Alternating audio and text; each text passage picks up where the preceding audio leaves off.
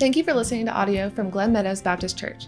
We hope it blesses you in your relationship with Jesus Christ. If you are not a current member of Glen Meadows, we encourage you to visit one of our services. Sundays at 9 a.m., 10:30 a.m., and 6:30 p.m. Merry Christmas. Amen. One thing about Christmas is it brings up all kinds of memories, it brings up all kinds of joys. It changes us, it should change us as we encounter the most incredible story in the history of the world God becoming man. And as God became a man, in the process, there's these encounters that take place. And we're going to be in the Gospel of Luke, chapter 2, and we're going to look at this Christmas encounter. This it's somewhat of a, of a distant story. It's not the most familiar story among us, but it's a story that has profound ramifications if we understand this story. And it's a story of an old man named Simeon and how Simeon has an encounter with Joseph and Mary. And in this encounter, God begins to give us this incredible light or perspective, if you will, on what Christmas is all about.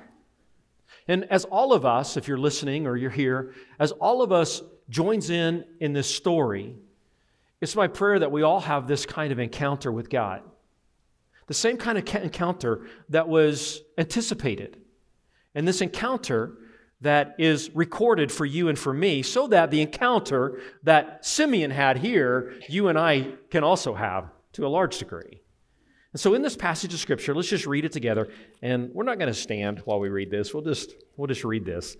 And it starts in uh, Luke chapter 2. And I want to start back with verse 21. And it's the circumstances concerning this encounter. It says, When the eighth days, when the eight days were completed for his circumcision, he was named Jesus, the name given by the angels before he was conceived. And that remember in the dream with Mary? And when the days of purification, according to the law of Moses, were finished, they brought him up to Jerusalem to present him to the Lord, just as it is written in the law of the Lord. And here it is every firstborn male will be dedicated to the Lord, and to offer sacrifices according to what is stated in the law of the Lord. And here it is a pair of turtle doves or two young pigeons. Verse 25, here's the encounter. There was a man in Jerusalem whose name was Simeon. This man was a righteous and devout, looking forward to Israel's consolation, and the Holy Spirit was on him. It had been revealed to him by the Holy Spirit that he would not see death before he saw the Lord's Messiah. Guided by the Spirit, that he would not see death before he saw the Lord's Messiah. Guided by the Spirit, he entered the temple complex when the parents brought in the child, Jesus, to perform for him what was customary according to the law. Simeon took him up in his arms, praised God, and here's what he said. Here's a prayer. Here's a Christmas prayer. He says this Now, Master, you can dismiss your slave in peace according to your word, for my eyes have seen your salvation. You have prepared it in the presence of all the peoples, a light for revelation to the Gentiles. Gentiles are just non Jewish people and glory to your people Israel. His father and mother were amazed at what was being said about him. Then Simeon blessed them and told his mother Mary, Indeed, this child is destined to cause the fall and the rise of many in Israel, and to be a sign that will be opposed. As a sword will pierce your own soul, that the thoughts of many the thoughts of many hearts may be revealed. May God bless the study of His Word. So let's look at the occasion of the encounter. Jesus is brought up to Jerusalem, even though they're in Bethlehem, and even though Bethlehem may be a little bit higher in elevation to Jerusalem, we all know that everybody goes up to Jerusalem. That's just a saying. Probably five miles away, and in the journey, they are very much aware of the custom of the law. They are going up to have their firstborn child circumcised. Now, why? Well, because God said so. Do you need anything else? God said, do it. Exodus chapter 13, verses 1 and 2 makes it very clear. I want your firstborn. I want you to dedicate your whole household to me, and we're going to symbolize this through this act, and it's an act of dedication. And that's what God wants. He wants our lives dedicated to Him. In fact, it's so serious that you know the 10th plague in the book of Exodus was the killing of the firstborn. It's not by coincidence that judgment fell upon the firstborn because it was God telling Israel, You are going to be dedicated to me, and that symbol will be the offering up of the firstborn with the sacrifice in this type of manner. And if you don't do it, it's, it's not good. So, all over Israel, everybody knew look, firstborn, that's a symbol for the whole family that we are dedicated to you. God said it. And we also know this in this occasion. They are uh, of low means. How do we know that?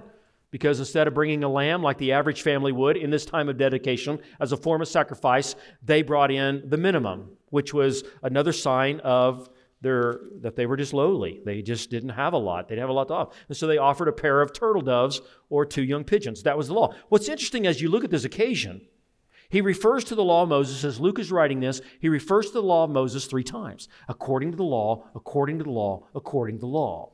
It's to emphasize the fact that they were obedient before the Lord, that they had a great uh, respect and awe for the law of God. And also, Jesus was righteous in every point, tempted in every way, but yet holy and righteous and never came, uh, fell into sin. He was uh, passively obedient as well, as well as actively obedient. He met all the laws, which makes him the perfect Savior. Spotless, perfect, to be the ultimate sacrifice lamb in this that this passage is portraying. So here he he they obeyed all the rules. They obeyed all the laws, and there they are. You know, it's a it's a big day. I mean, the firstborn son, they've seen angels, they've had visions, and now they're going up to the temple, the dwelling place of God. This is the first time they've been to the temple with their child. And here they are presenting him before the Lord. And then something happens. Something miraculous happens. You have this man named Simeon. Was he a prophet? I don't know, but he did prophesy. I don't know if it's who he was or what he did, but he did do it. And this is the man, an incredible guy. He's an old guy. Amen. He's old. We don't know exactly how old. We know that in the next character, Anna, she was really old. She was 80 plus years old. And, she, and some say she was even older than that. And so she was, she was representing, and he is representing a time of the past moving into the future. So Simeon had this anticipation of this encounter. He was waiting for this day. He was looking for this day. It wasn't something he was just over, you know, drinking coffee with all the other guys, the other prophets, and they're just talking about comparing Bible verses and look at how good. No, he was anticipating there's going to be a day, there's going to be a time for the consolation of Israel. And that's exactly what he says here. It is, it is a fascinating anticipation. Now, man, I love Christmas. I think it's just great. Uh, I used to anticipate what was under the tree, right? And it was just that, that advent, that waiting for something to happen. You know, you, you, you have these Christmas lists, and if you believe in the almighty SC, I don't know, I don't want to get into that, then you, you write letters and you do all this. And, and but, but even if you don't, you know that parents might be taking care of this. Man, I, I don't want to get myself in trouble up here by talking about this. But either way, there's an anticipation, there's a waiting. And, and it's good. It's sometimes when you do just simple exchange of gifts, it's, it's symbolic of something powerful that you don't know, but you're hoping that will happen. And it all it stems around this idea of guys like Simeon who were waiting for this consolation to take place. And it was magnificent, it was beautiful. And every day he had this anticipation. And here it says there was a man in Jerusalem whose name was Simeon. This man was a righteous and devout man. You see Luke writing this in Acts and in the Gospel of Luke, oftentimes, and if you assume he wrote Hebrews, that also in Hebrews, he will use this, this pair. He loves pairs righteous and devout, good man and honest. He uses those two adjectives back and back, back and forth, describing an individual. And here he says it again righteous and devout, looking forward to Israel's consolation. He was looking for the consolation of Israel and confident he would see it. Here's something to know the other guys weren't looking for this. They weren't. In fact, when they heard news that it was happening, they're like, no, that couldn't be happening. They had no hope, they had no anticipation. Simeon did. He was unique, but why did Simeon have this and these other prophets, these other priests, these other scribes? They did not. Why? Why was it that way? Well, um, let's just dig in a little further and find that. You know, you ever wonder that? That's right, brother. There's some people who have a lot of anticipation for the Lord. There's some people that they'll drive down the road and they'll be passing all these telephone poles and they'll just say, Man, look at all those crosses. Another guy says, Those are crosses or telephone poles. No, they're just crosses. That's what I see. Do you know that to the crude, all things are crude, but to the pure, all things are pure? You know what I'm saying? Two people can see the same thing, and then one person goes away complaining about it, and the other person, man, this is an opportunity for God to move in a powerful way. Just wait, I'm anticipating something amazing about to happen. Now, why is it that Simeon had this incredible spiritual optimism of waiting, not just for a blessing, not just to hear from the Lord, but the consolation of Israel, waiting for the Messiah to come in his presence. And he had this anticipation waiting for it. Why? Well, let's dig in here and let's look and see what kind of a guy he was that led to this. Here he was. He's looking for the consolation of Israel. Here it is. And the Holy Spirit was on him. That statement, the Holy Spirit on him, is a pre Pentecostal description of what the Holy Spirit, how the Holy Spirit related to man. And we know in the, in the Old Testament or before Pentecost, the Holy Spirit would be upon people in power, or upon people in vision, or upon people in unction, or upon people in encouragement. But we don't really see, except right moving into the Gospels, do we see signs of the Holy Spirit coming inside somebody. And so this, this is pretty interesting the way this is written. How many of you know the Bible is exact, precise, mathematically? Every jot, every tittle, every verb, every noun is described exactly the way God means it, fitting like a hand in a glove, in perfection, in the way it's from Genesis to Revelation. And right here it says the Holy Spirit was upon this man. And the Holy Spirit began to lead this man. In fact, the Holy Spirit's mentioned three times in this little text. He says that the Holy Spirit was on him. It had been revealed to him by the Holy Spirit. There it is again that he would not see death before he saw the Lord's Messiah. And then verse 27, guided by the Holy Spirit. So here's a guy that loved God so much that God just said, Man, I'm going to put my spirit on you. And there's no doubt by the way that he's moving in this encounter that he knows and he has been absorbing the scripture. And he is just speaking scripture, even in his prayer. We'll look at in a second. He's just voicing back to God what God has already said, and it's planted in his heart. So, why does he have this anticipation and the other guys didn't? It's because he walked with God. And God blessed him with his presence. I know a young man that he was in high school and he was rebellious and he was moving the wrong direction and going the wrong way. And then he came to an encounter with God. He, he repented of sins and he began to pursue the Lord, and God blessed him with his presence. I don't know any other way to describe it. It's just a, just a kid, a guy, a young man uh, uh, who walks in the presence of God. Love him to death. How about you? Can, do you sense the presence of God? Do you have an anticipatory attitude of where you're anticipating the day that God is going to move? I don't care how bad you think things are. I don't care how good you think things are, how comfortable you might be, or how uncomfortable you might be. Are you anticipating an encounter with God? Because God is, listen, God desires to move in every church, in every home, in every life, in every occupation. God desires to move for his presence to be made known. And are, do we anticipate it the way God does? Maybe we should camp here for a second. It's called hope. Because God is all full of hope. Remember last week we were talking about the incredible hopefulness of God and His incredible optimistic view of your life. And whether you get slain or torn asunder by, by animals doesn't matter. We're talking about fulfilling the very will of God. And that is what we live for. And we're going to look at that just a second. But I mean, just being hopeful that God is going to do His work. You know what? If, if, I, didn't, if I didn't anticipate God's anticipation and God's willingness to move, then, man, I'd just pack up and go home. Because I don't want to do anything without God. And, and, and we can do nothing without Him, right? Isn't that what Jesus says? He says, I can, He said, you can do a few things without. No, He says, you could do nothing. Do you know what nothing is? No, you don't, because it's nothing. I don't know what it is, it doesn't exist. And so we think we can do something and we make all kinds of some things, but God says that's nothing. Doesn't mean it. So, what we want, we want this holy anticipation of the Lord moving in our life. And I, look, man, why did he have this? Because he was in the Word. How do we know that? Because he voices it back in prayer to God. It saturated his life. You want to grow in faith? Faith cometh by hearing, and hearing of what? The Word of God.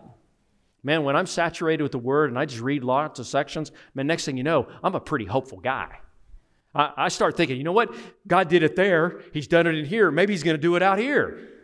You know, I start, I start thinking the way Jesus thought and the way Simeon thought. And all the godly women and all the godly men, they start just walking under the influence of the Spirit. And so maybe that's why when I'm not anticipating the Lord working or I'm not hopeful, then maybe it's because I'm under the influence of Mac or or the world or the spirit of whatever. But I'm telling you, listen, every one of us, this is for me, this is for you. As we saturate ourselves in the Word of God, in the presence of God, then all of a sudden we get a kick in our spiritual step. And we anticipate God doing some really, really good things. Now, think about this for a moment. This is contrary, the Word of God moving in him and, and the Spirit moving upon him and leading him is contrary to what he has seen. He's an older guy, right? He'd been around a while. Do you know what he's seen as a boy, as a young man? And he saw the conquering of Jerusalem. He was there when Pompey moved in from the north, starting in Syria, and says, You know what? I think we'll move down into Jerusalem and I think we'll sack the temple. And he goes in, he moves into the north side of the temple because he couldn't get to it through the other sides. And he moves in, and he literally, this is interesting historically, he walks into the Holy of Holies. No Gentile had ever been there. Do you realize that? Not even common Jews could go in there. Only high priests could go in there. And so Pompey walks in there and is expecting to see statues of gods, right? Because that's the whole temple of God. And he didn't find any images, right? You don't want to break the first and second commandment. So they didn't have any images. And he's like, wow, these people had a temple and they had no picture of their God or had no, I've never seen anything like that. And he looks and he sees it's really simple. He had a, had a menorah, you know, the candlesticks. They had the showbreads, you know, they had the oil. And he looks and he sees the box and he goes, this is simple. And he doesn't touch anything and he walks out and he goes, You know what? I will pay for you to purify that. You guys go ahead and do what you want. It's under my authority, but go ahead and do what you want. And it, it was a slap in the face. It wasn't devastating completely, but it was a slap in the face. And so here Simeon is. He saw this. He saw Jerusalem get sacked again. He knew about the Assyrians. He knew about the Babylonians. He knew how God said, Look, I'm giving you up I'm turning you over to the Babylonians and the Assyrians, and I'm giving you up. And then Simeon, as a boy or a younger man anyway, he's like, Here it is again. We are under the judgment of God. And yet he still didn't give up. So even when you wouldn't expect it, contrary to what you see, the Word of God and the Spirit of God led him to see something else that was incredibly powerful. You know what I'm talking about this morning? I'm talking about you and me having the same kind of Christmas encounter with the Lord God Almighty. In the midst of problems, in the midst of trials, to where the Lord Jesus shows up, he says, Listen, I'm your consolation. Anybody kind of taken back by what's happened to us politically these days?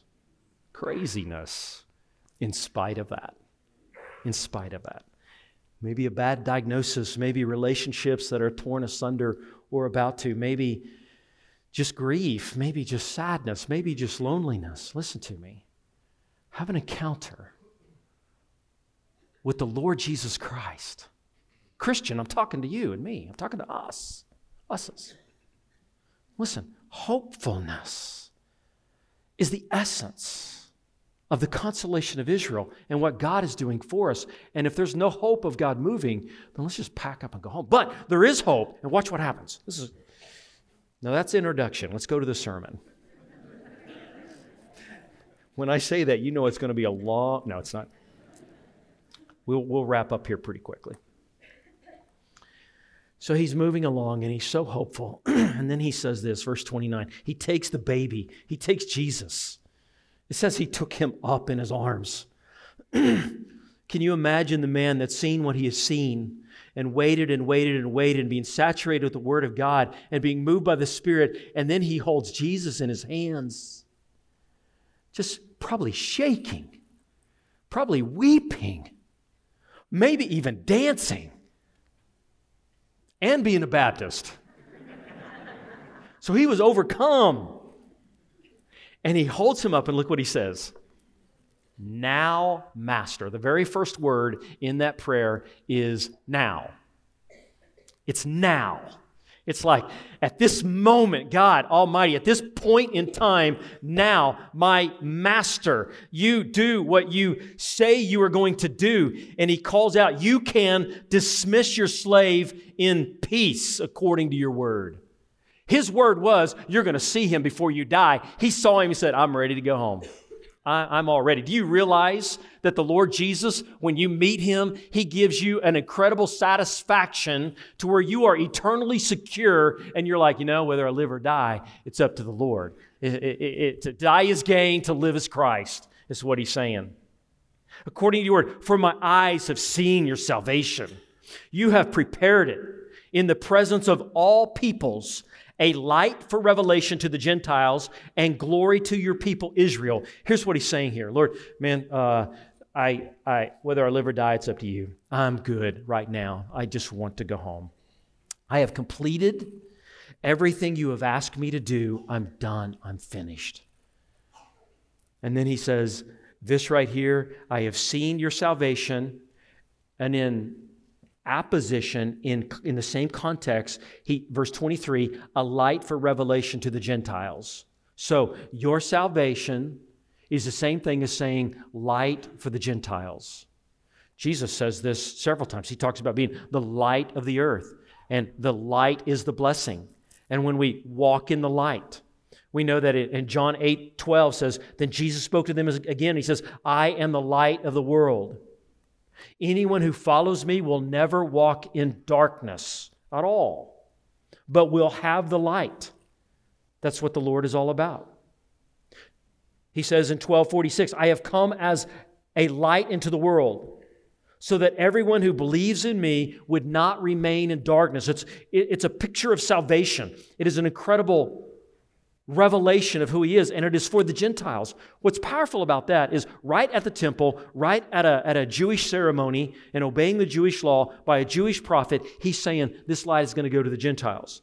Now, what's so radical about that? We know that in uh, Acts chapter 10, when Peter is going to Cornelius, Peter makes this statement. He says, "Look, why are you calling me to see you? We all know, it's all we all know that Jews and Gent, that, that Jews will have nothing to do with Gentiles at all.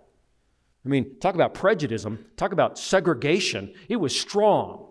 And right here in this prophecy, this prophet is saying it is a light to the Jews and a light to the Gentiles. It's for everybody, and we're bringing in a whole new order. It is love. God is the one through Jesus Christ who breaks down the dividing wall, who breaks down the barriers, and all men, all kinds of people, all kinds of perspectives all kinds of pasts, all kinds of hurts can come unto Jesus. And that's what is needed. Now look at verse 33. Let's look at the encounter with the parents. His father and mother were amazed at what was being said. Now, it's just anytime God speaks in a revelatory form, you're going to be amazed. We even sang a song, I Stand Amazed. And we should stand at that song. I stand amazed of the glory of God. And, and we're just amazed at God. Um, I was listening to a song early this morning, and it was just talking about by his stripes we were healed, and by his wounds he has healed us, and just being amazed of the death, burial, and resurrection of Jesus. Now, beloved, listen. Um, I hope, I hope this never occurs to you that you're tired of hearing the gospel. You're tired of hearing about the death, burial, and resurrection of Jesus. Don't let your, don't let your mind go there.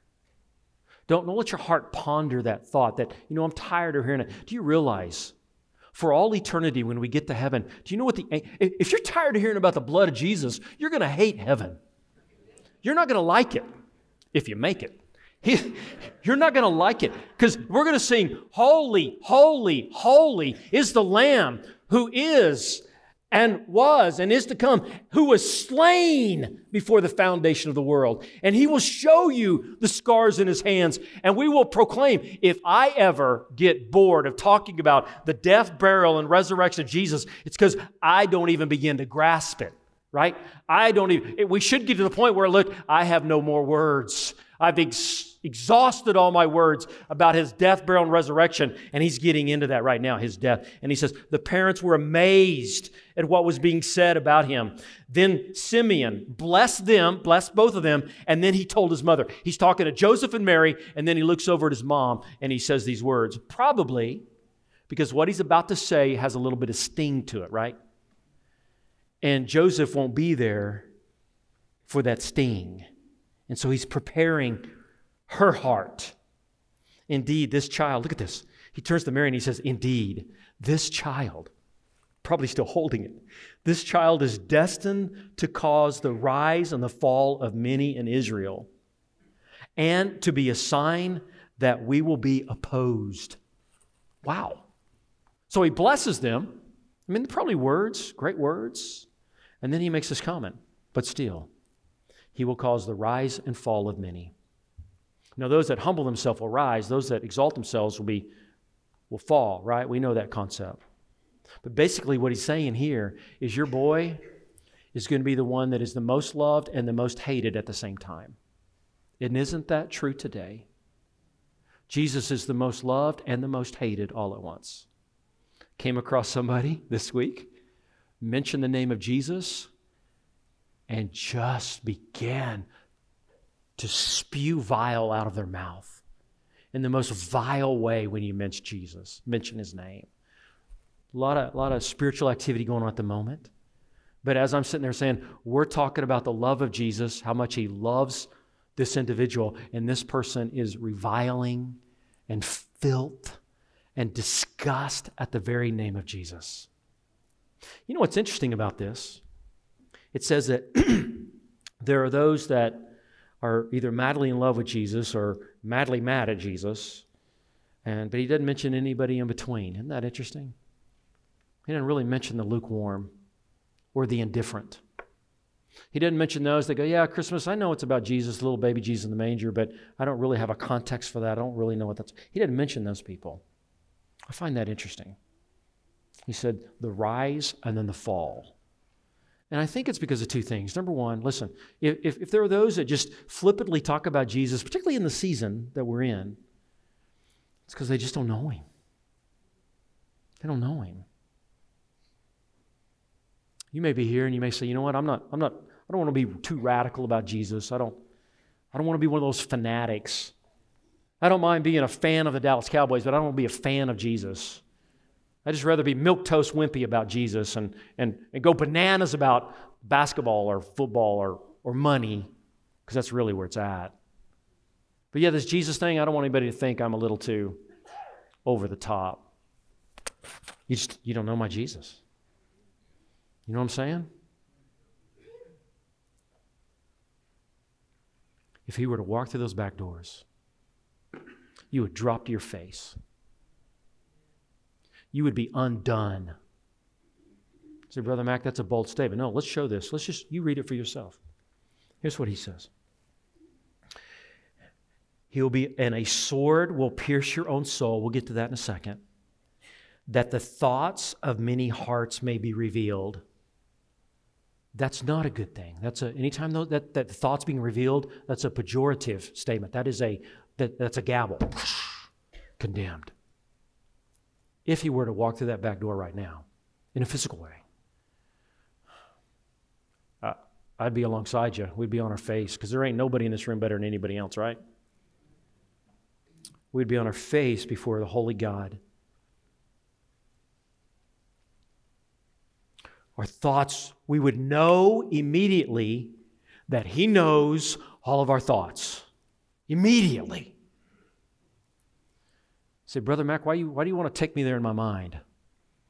Well, I want to take you there because the Bible takes you there. But we want to do this the way the Bible, the reason the Bible does is so that you go there before you go there.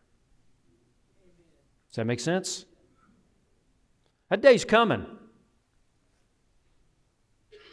Just like Simeon anticipated the coming of the physical baby Jesus, and he had him in his arms, just shaking and probably lifting him up and giving glory to God and saying, Now, God, take me home. I've seen it all. We too should anticipate the day that he comes back again. That's what Advent is all about. He came the first time, and I promise you he's coming back the second time in the very same way. So let's just go there for a second. What's it going to be like? Huh. I don't know completely. I don't. But just a little we do know from Scripture. Let's just stick with this one phrase. My thoughts are going to be made known to God. The ones I haven't forgiven, the, the, the, the sin that I contemplate, the selfishness that I have, the hatred that I dwell in, the pride and the arrogance, and all these things that I'm guilty of. And I imagine you might be guilty of a few things too. That we stand before God, and I know him being holy and precious and powerful and glorious, it's exposed. You ever get caught in doing something wrong? I have. you probably, I'm sure you have too. But then if your dad found out or your mom found out or your spouse finds out, and then that incredible, oh, I'm so ashamed and undone. That doesn't even compare to the preciousness of God and His love and His grace and His mercy.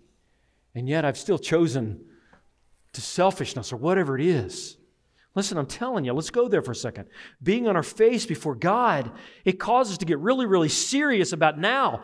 That day makes this day so much different. And man, we bask in that. And here's what, here's what he says. Let's go back a phrase. And he talks about this sword that's going to pierce your own heart.